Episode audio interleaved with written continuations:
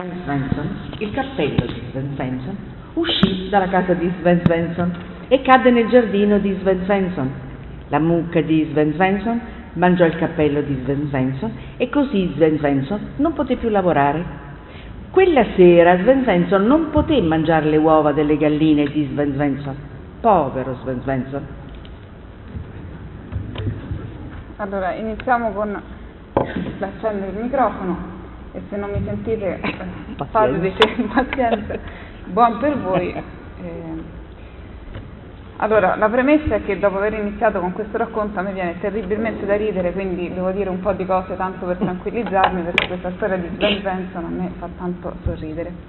E l'altra premessa riguarda il titolo del mio intervento, questo Racconti principianti, che mi crea un notevole imbarazzo, mi ha creato imbarazzo nel crearlo, pensarlo e proporlo agli organizzatori del convegno come titolo della mia relazione, perché è un, è un titolo ambiguo, vago e in realtà non dice molto. Eppure io, quando ho pensato a questo titolo, Racconti principianti, avevo un'idea molto chiara di cosa potessero essere dei racconti principianti. Racconti principianti per me erano e sono racconti che danno principio a un mondo. Principio inteso in un senso molto ampio, racconti che danno inizio a un mondo, ossia che creano un mondo, e forse Paolo ha detto che la parola dell'uomo forse non crea, ma se non altro nella narrativa ha la capacità di creare un mondo dotato di, di vita, di spessore, di ambienti, di luoghi, di stati d'animo, di sentimenti, e danno anche un fondamento a questo mondo. Questo mondo ha delle proprie regole, un proprio sistema di eh, una regola di comportamento, norma, norme etiche, norme morali, sono fondate dallo scrittore. Questo è un racconto principiante, secondo me tutti i buoni racconti hanno questa capacità, quella di creare un mondo. Sven nel suo mondo che mi è già comparso, Sven Svensson ha il suo mondo, è un racconto di quattro righe Matteo Falferi e Francesco Sponta di terza media B sono gli autori e hanno immaginato in queste quattro righe una fattoria, un contadino, un contadino al quale vuole il cappello, il cappello esce, eh, esce dalla casa, Sven Svensson esce dalla casa, il cappello cade nel giardino, se lo mangia la mucca, il povero Sven Svensson non può più lavorare, rimane senza uova, povero Sven Svensson. Non sappiamo nulla, però Matteo e Francesco sicuramente sanno tutto, si immaginano la fattoria, si immaginano il cappello, si immaginano la mucca e si immaginano pure questo povero Sven Svensson rimasto a letto senza cena. È un mondo in quattro righe, in sé per sé compiuto. Detto questo avrei anche finito sul tema dei racconti principianti, se non mi fosse venuto in mente di aggiungere altre cose, non so, racconti di principianti, no? eh, racconti scritti da principianti, eh, che questioni possono porre oppure racconti anche per principianti, ce ne sono una marea, è bellissimo ai laboratori, alle scuole di scrittura ricevere appena si arriva alla prima lezione il foglio con la bibliografia consigliata dove c'è la morte di Van Illich, i racconti di Hemingway, una serie di racconti consigliati ai principianti, no, proprio il racconto per principiante perché è scritto bene, perché rispetta certe regole di struttura del racconto. E anche qui c'è da parlare forse per più di mezz'ora. Un altro tipo di gioco che si può fare è quello di immaginare i racconti con principianti. Questo è un racconto scritto da dei bambini di terza media. Fa senso immaginare, a pensare a dei racconti con dei principianti come protagonisti? Chi è il principiante? Il principiante è l'inesperto, no? È quello che non ha alcuna esperienza della vita e viene catapultato in un mondo. Il bambino è il principiante per eccellenza. Mi viene in mente una, ieri si parlava di Cristina Campo, una favola che le racconta, un mito, insomma, non neanche spiegato, eh, neanche spiega da dove lo prende, ed è la storia di questa bambina che perde la mamma, la mamma muore, e la bambina decide di andare a cercarla. Per andare in cerca della mamma affronta eh, un viaggio lunghissimo attraverso foreste, laghi, eh, oceani, eh, sale su veste altissime, affronta città labirintiche e al termine di questo percorso arriva su una landa desolata, deserta, lunare e lì le viene indicato il paradiso. La bambina va verso il paradiso, entra in una foresta, la foresta è fatta di querce, di arbusti, guarda gli arbusti e gli arbusti sono le stesse arbusti, le stesse piante, le stesse praticelli del suo giardino di casa. Si guarda intorno ed è nel giardino di casa da dove era partita e nella grotta dove ha sempre giocato c'è seduta la mamma. Che ci dice a questa storia? Niente, probabilmente. È una delle tante storie circolari in cui una bambina parte per un viaggio e torna da dove era partita.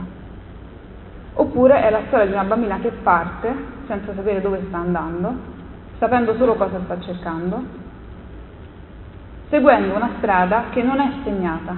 La bambina è l'inesperta, non sa dove deve andare. Tutti i protagonisti delle favole sono degli inesperti, tutti sono personaggi che partono all'avventura perché gli è stata data una missione, senza sapere che strada dovranno percorrere. Eppure una strada c'è, non gli è data. Che è quanto accade esattamente a un giovane scrittore che si mette a, a scrivere, al principiante. Inizia a scrivere una storia, ma non gli ha data eh, la via da percorrere. La domanda di prima cadeva a proposito, come si fa a iniziare una storia? Si inizia e dove porta questa storia.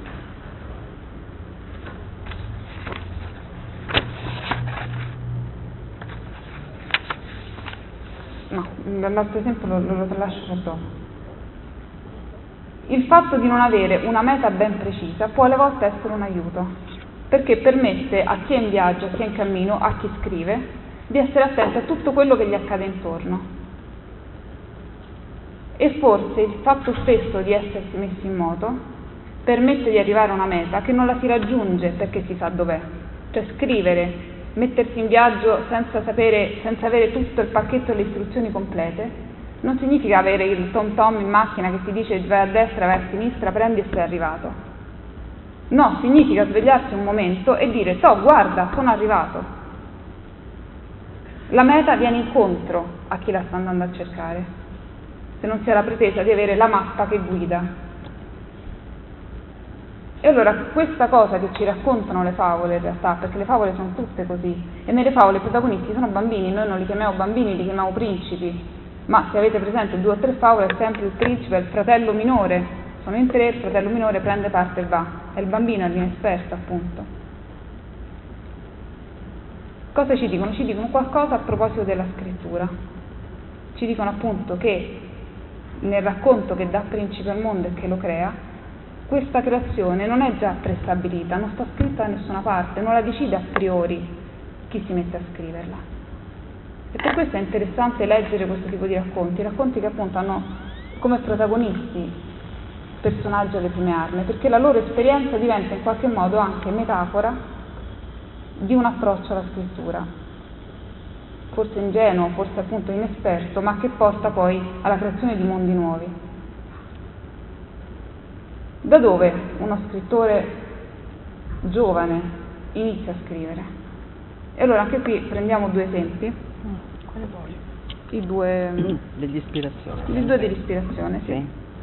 E anche qui se prendiamo loro come modelli, vediamo loro stessi, loro giovani autori, da dove attingono le proprie idee. Quando sono ispirato, come in questo momento, Ah no, eh, premessa.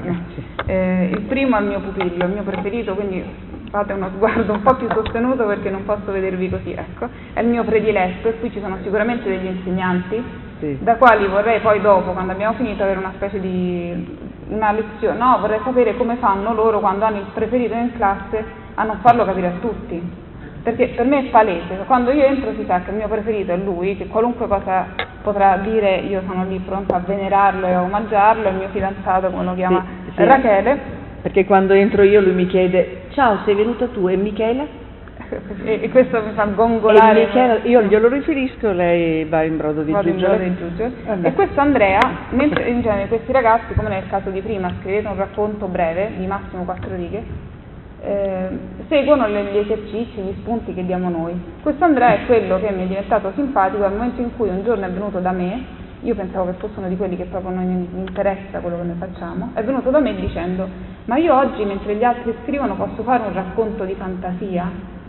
Io ho guardato e dico ma scusa perché quelli che facciamo di solito cosa sono? No, no, ma io vorrei fare un racconto della mia fantasia. Dico, fallo, e mi ha raccontato, ha scritto un bellissimo racconto in cui lui immagina di andare a un, a un concerto dei Red Hot Chili Peppers, eh, il chitarrista eh, si è fatto male, lui viene chiamato a suonare sul palco insieme agli altri e poi dopo va a cena con i Red Hot Chili Peppers e racconta la sua chiacchierata con questo gruppo. Quando abbiamo letto quel racconto in classe, allora ci siamo messi un po' a discutere no, su questo fatto, da dove si iniziano a scrivere le storie, da dove vengono le idee per una storia. Se non c'è Michela a, dare, a fare qualche giochino per tirare fuori il racconto, da dove la, la prendiamo? E allora leggiamo Andrea. La risposta di Andrea. Quando sono ispirato, come in questo momento, vedo desideri e idee che vagano nella mia mente. Molte di queste se ne vanno come nulla, altre iniziano a farmi fermentare il cuore. Quando ragiono un po' su di esse, inizio a dubitare che si realizzino e diventano impossibili. Ma quando si tratta di cose importanti, come le ragazze, mi faccio in quattro per realizzare le mie ispirazioni, come ad esempio comporre una canzone per lei, alla chitarra. Ma sono sicuro che quando proverò a cantargliela, io, io il re dell'estroversità, divento timido. Per me le ispirazioni non vengono da dentro, ma da fuori, da ciò per cui soffri, ridi, piangi, eccetera. È bellissimo. Noi siamo parte di Andrea, si è capito, insomma, l'abbiamo detto. Cosa? È carino proprio. Andrea, Andrea fa la terza media, è già grande, purtroppo il prossimo anno farò meno di lui. Grazie per questo applauso, mi avete resa molto felice. Lei è già in lutto, sì. Io già sono in lutto, sì. Allora Andrea ha detto questo che la sua posizione è molto chiara, no? Viene da fuori e io mi faccio così, mm, mm catalizzo Beh, quello che viene da, mi fermenta il cuore da quello che vedo intorno, specie se è una ragazza e allora scrivo. No? E, mm, qualcun altro l'ha ribattuto in modo un po' diverso, la leggiamo un secondo perché sennò poi eh, solo Andrea non mi sembra non... giusto, un altro compagno di classe. E invece Nicolò non ha l'ispirazione. Io non mi sento ispirato quasi mai perché la mia fantasia è pari a zero. Però quando non mi ispiro mi viene da dare testate sul banco, dicendo pensa, pensa, pensa, ma non mi viene da pensare. L'unica cosa che mi ispira è quando penso a qualcuno per me di speciale, ragazza, e poi potrei scrivere libri interi su di lei e i suoi pregi o difetti che molto spesso non ha, perché se non mi ispiro con loro, non mi ispiro con nessun'altra persona che io pensi. Oltre ad ispirarmi, sogno anche e mi immagino la scena che potrei descrivere in un testo. Però nei brani di antologia non mi ispiro perché penso solo alla persona. E anche questo devo dire che è un amore come ha sperimentato chiunque di noi abbia tentato di scrivere racconti, poesie, eccetera, il vero motore eh, che spinge a scrivere è l'amore, no? Uno prova perché è innamorato e vuole far leggere la propria storia, vuole scrivere d- dall'SMS citato ieri alla, alla lettera, al racconto, alla poesia, nascono prima di tutto come atti d'amore. E i miei ragazzi non a caso confermano questa bellissima eh, tendenza. Fatte queste chiacchiere entriamo nel vivo però di un racconto, nasce da questo insieme di cose, ma come si inizia a scrivere? La domanda di prima, da dove iniziare a scrivere un racconto? E allora ne, ne leggiamo uno, proprio per il suo inizio, che è un racconto totalmente imperfetto, ma secondo, totalmente imperfetto, totalmente pieno di imperfezioni. Eppure in alcune cose, nell'inizio in particolare, è secondo noi geniale. L'autore è Edoardo Fagnani, il quale Edoardo... C'è un altro fatto, questi ragazzi, i ragazzi scrivono bene, i maschi scrivono bene, c'era lì un gruppetto che adesso è andato via giustamente perché stamattina hanno fatto già con me ben provati due ore di laboratorio di scrittura, poi sono stati qua più di un'ora e mezza. I ragazzi scrivono, i maschi scrivono molto bene, forse perché rispetto alle femmine sono meno sbrodoloni, nel, nel mettere insieme sentimenti, e, no, loro raccontano un po' di fatti, tra cui Edoardo, l'altro maschietto di questa classe. L'omino di ghiaccio. Un giorno, dopo aver fatto una giornata di lavoro, tornai a casa e una volta che ero arrivato io sentii un urlo che proveniva dalla cucina. Corro, corro e trovo un omino che era di ghiaccio e si stava per squagliare. Lo prendo e lo metto nel freezer. Era come una persona che era svenuta. Poi apro dopo mezz'ora e non c'era più. Allora io piansi e mi incolpai perché non ero riuscita a salvarlo. Poi però sento un solletichino sulla spalla destra ed era l'omino di ghiaccio e così feci amicizia con lui e ormai sembrava che eravamo attaccati a una catena perché eravamo inseparabili. Io poi comprai un altro frigo solo per lui ed egli là era come un re perché io gli avevo messo il letto per dormire, i giochi per giocare, la tv per guardare e addirittura gli avevo fatto un piccolo frigo dove c'era la sua roba da mangiare e un tavolo e un divano per sedersi.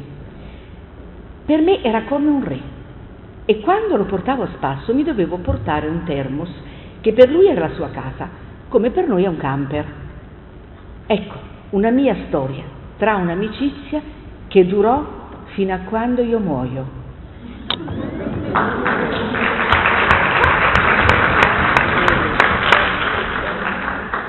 Eh sì, anche questo racconto è molto divertente. È molto divertente, ma pone una serie di questioni piuttosto importanti, eh, sia come racconto in sé, sia per chi come me poi si trova a, legge, a, a riceverlo da parte dell'autore, a leggerlo e a commentarlo. Primo, l'inizio. Allora, il racconto inizio con questa frase, un giorno, dopo aver fatto una giornata di lavoro, io tornai a casa. Inizia con una ripetizione, una cosa orrenda, un giorno dopo una giornata di lavoro. Un buon editor di questo racconto direbbe no, qua suona male. E la ripetizione si aggrava perché una volta che ero arrivato a casa io sentii, pesante, no? Fa questo io sentii, la ripetizione del soggetto inutile, il verbo che proprio non è esattamente corretto. Cosa fare? Intervenire, non intervenire? Qui stiamo parlando di un bambino di terza media, il professore in classe, qua l'altra domanda per i professori insieme a quella di prima, quanto bisogna correggere poi, no? Quanto gli va spiegato, oltre che spiegata la grammatica. Seconda, poi l'anno scorso addirittura il secondo. Il secondo meglio, sì. E quanto gli va spiegato che così non si scrive, o meglio, così non si scrive. Allora questo mi ha fatto riflettere sul testo, seriamente, un giorno dopo una giornata di lavoro. Perché ha scritto così? Facciamo finta che abbia voluto esattamente scrivere così, consapevole del fatto che stava scrivendo un'orrenda ripetizione. Facendo, ipotizzando questo, possiamo considerare come un giorno, per questo Edoardo, non è nient'altro che c'era una volta. Un giorno, una volta. Mm, non è, import- è un modo per, per iniziare, per prendere la penna e dire c'era una volta quel giorno in cui sono tornato. È la favola, alla quale lui rende omaggio con tutto rispetto. Però alla favola subito la realtà. Dopo una giornata di lavoro, chi di noi non ha di fronte alla parola una giornata di lavoro un, un atto di repulsione. No? Una giornata di lavoro è una giornata a studiare, a leggere eh, per loro, eh, a lavorare per noi, punto, qualunque cosa si faccia seduti a una scrivania o a scaricare merci, una giornata di lavoro è pesante. Quindi non si vede, non si aspetta altro che tornarsene a casa e essere lasciati in pace. Poi, quando sono tornata a casa, io sentì un urlo. E questo io, sono andata per riprendere il foglio di Edoardo, lui l'ha proprio aggiunto. La, nella frase c'è, vedete quando la V con io messo lì sopra. Allora gli ho chiesto perché l'hai aggiunto? Eh, perché l'ho sentito io. E dico, ho capito, lo capiamo ugualmente. Dice, no, non lo capiamo ugualmente perché l'ho sentito io. E di fronte a questa necessità di specificare, io mi sono arresa perché per lui in quel momento inizia la storia, dal momento in cui lui è entrato in casa, apre e tra sente un urlo, cioè non, non perde tempo a dire tante cose, la storia inizia subito. Sente un urlo e che c'è? Un omino, un omino, un omino di ghiaccio. Non che i ragazzi non sappiano fare degli, degli incipit più pimpanti di quelli che ti attirano subito, Sfogliando uno dei libretti, perché poi hanno fatto anche dei libretti, questo è il primo, il primo anno e uno più grandicello il secondo, eh, ne ho trovato uno che iniziava così. Quando Sally cercò di fargli mangiare una lucertola, Kiwi gliela sputò in faccia. È perfetto, cioè, che gli vuoi dire a questo? Subito lì a chiedersi chi è Sally, chi è Kiwi, perché questa Sally vuol far mangiare a Kiwi una lucertola? E perché Kiwi gliela sputa in faccia? Quindi hanno, non è che non siano capaci a fare delle cose più accattivanti, sono capacissimi a fregare l'attenzione altrui, quindi figuriamoci anche scrivendo. Ma hanno la capacità di dire la storia comunque deve iniziare subito, non stiamo a perdere tempo. Ehm, un altro esempio di questa urgenza viene dato un racconto di queste ragazze di prima media, tre femmine, ahimè anche loro ogni tanto scrivono, però anche loro fanno questo omaggio. Era un giorno di, mm, il titolo del racconto è Una fantastica avventura e iniziano. Era un giorno di pioggia e in una casa tranquilla come tante altre vivevano Charlie Brown e Snoopy. Dedica tre aggettivi poi a Charlie Brown e tre a Snoopy. E finito questo dicono, ma torniamo subito alla nostra storia. A un certo punto un fulmine colpì la loro casa e si ritrovarono su un magnifico vascello. E anche qui bellissimo costretta a dover fare questo racconto su Charlie Brown e Snoopy, dedicano a loro una riga, ma subito viene un fulmine e via, siamo in, in, su un vascello in mezzo all'oceano dove accadranno delle cose strepitose e fantastiche. Altra caratteristica del racconto di Edoardo, oltre a questa di avere la capacità di attaccare rapidamente la storia, di unire fiaba, fantasia e realtà con una naturalezza a noi per noi eh, lontana, diciamo così, eh, si aggiunge un altro elemento che è quello della lingua, che è totalmente sgrammaticata. Se avete fatto caso, non c'è un verbo messo al posto giusto e c'è un passaggio dei tempi che va veramente da, dal, dal passato remoto al presente, passando per tutte le possibili variazioni e ritorni eh, verbali. E se ci fate ancora più attenzione, io l'ho fatta perché l'avrò letto decine di volte, in realtà tutti i verbi utilizzati per il protagonista del racconto, per il bambino che apre il freezer, che, che, mette, che mette l'omino di ghiaccio nel freezer, che lo cura lo coccola, sono al presente. Tutte le variazioni di verbi al passato sono per l'omino di ghiaccio. È come se l'uomo reale vivesse in un presente reale,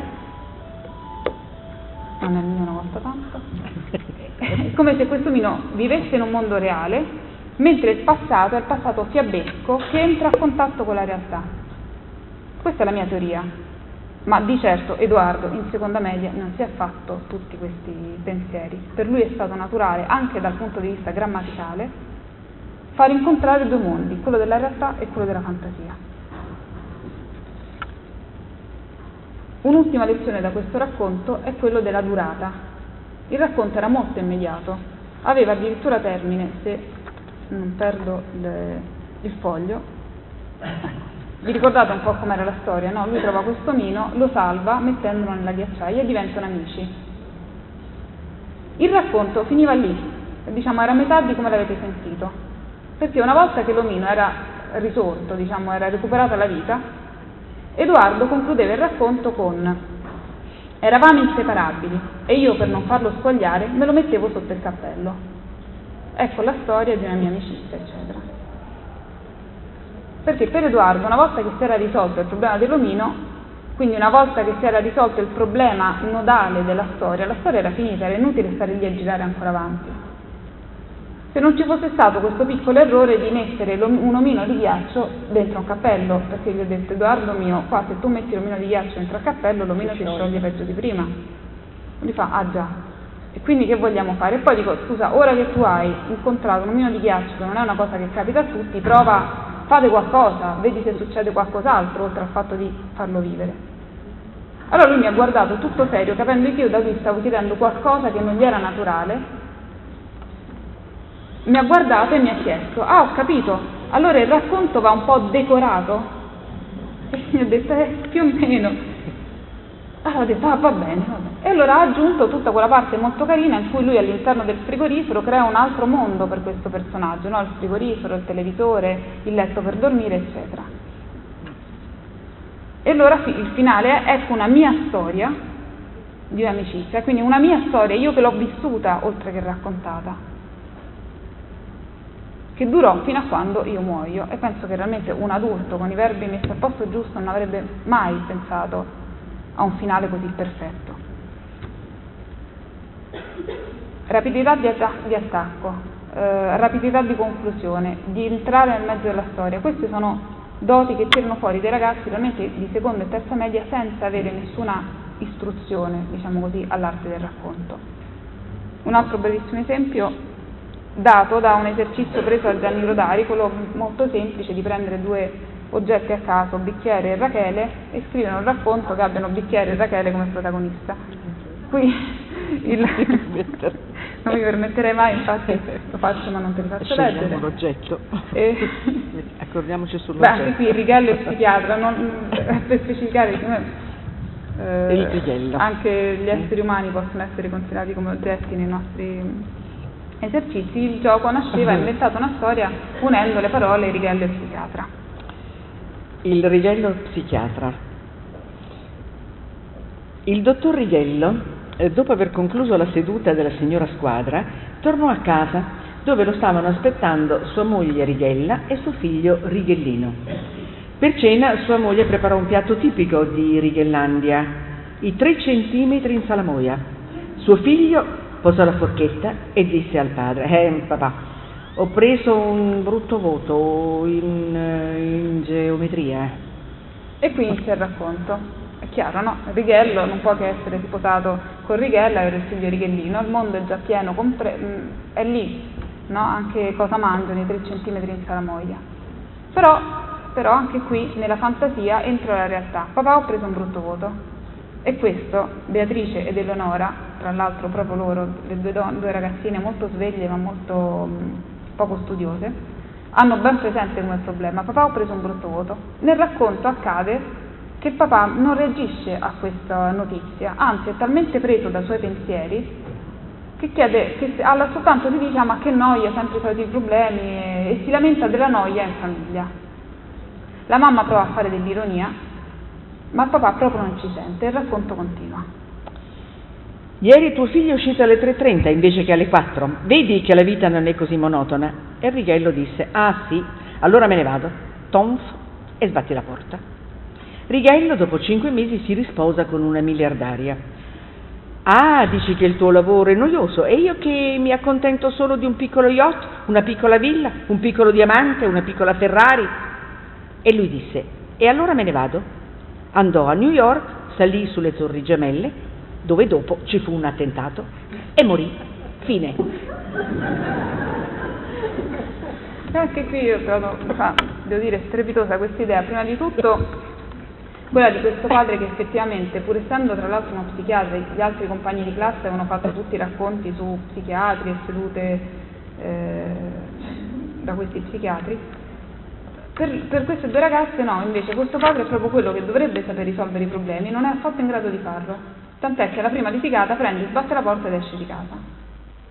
E poi rapido, dopo cinque mesi è già sposato con qualcun altro, che non capiamo chi, perché ci sono due punti, virgolette, la frase dice, Righello dopo cinque mesi si risposa con una miliardaria, due punti, virgolette, ah, dici che il tuo lavoro è noioso, io che mi accontento solo di New York.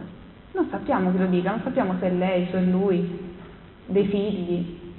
Sappiamo soltanto che di nuovo c'è questo problema della noia e allora se sei uno annoiato dalla vita, non, cioè, puoi avere tanti soldi quanto ti pare, non importa, sali sulle torri gemelle che tanto qualcosa ti capita, l'attentato prende e muoio, fini, fine, basta. Non meriti di vivere, la tua storia non è venuta neanche bene, non erano contente queste due ragazze, l'hanno ucciso perché la storia per loro non era bella.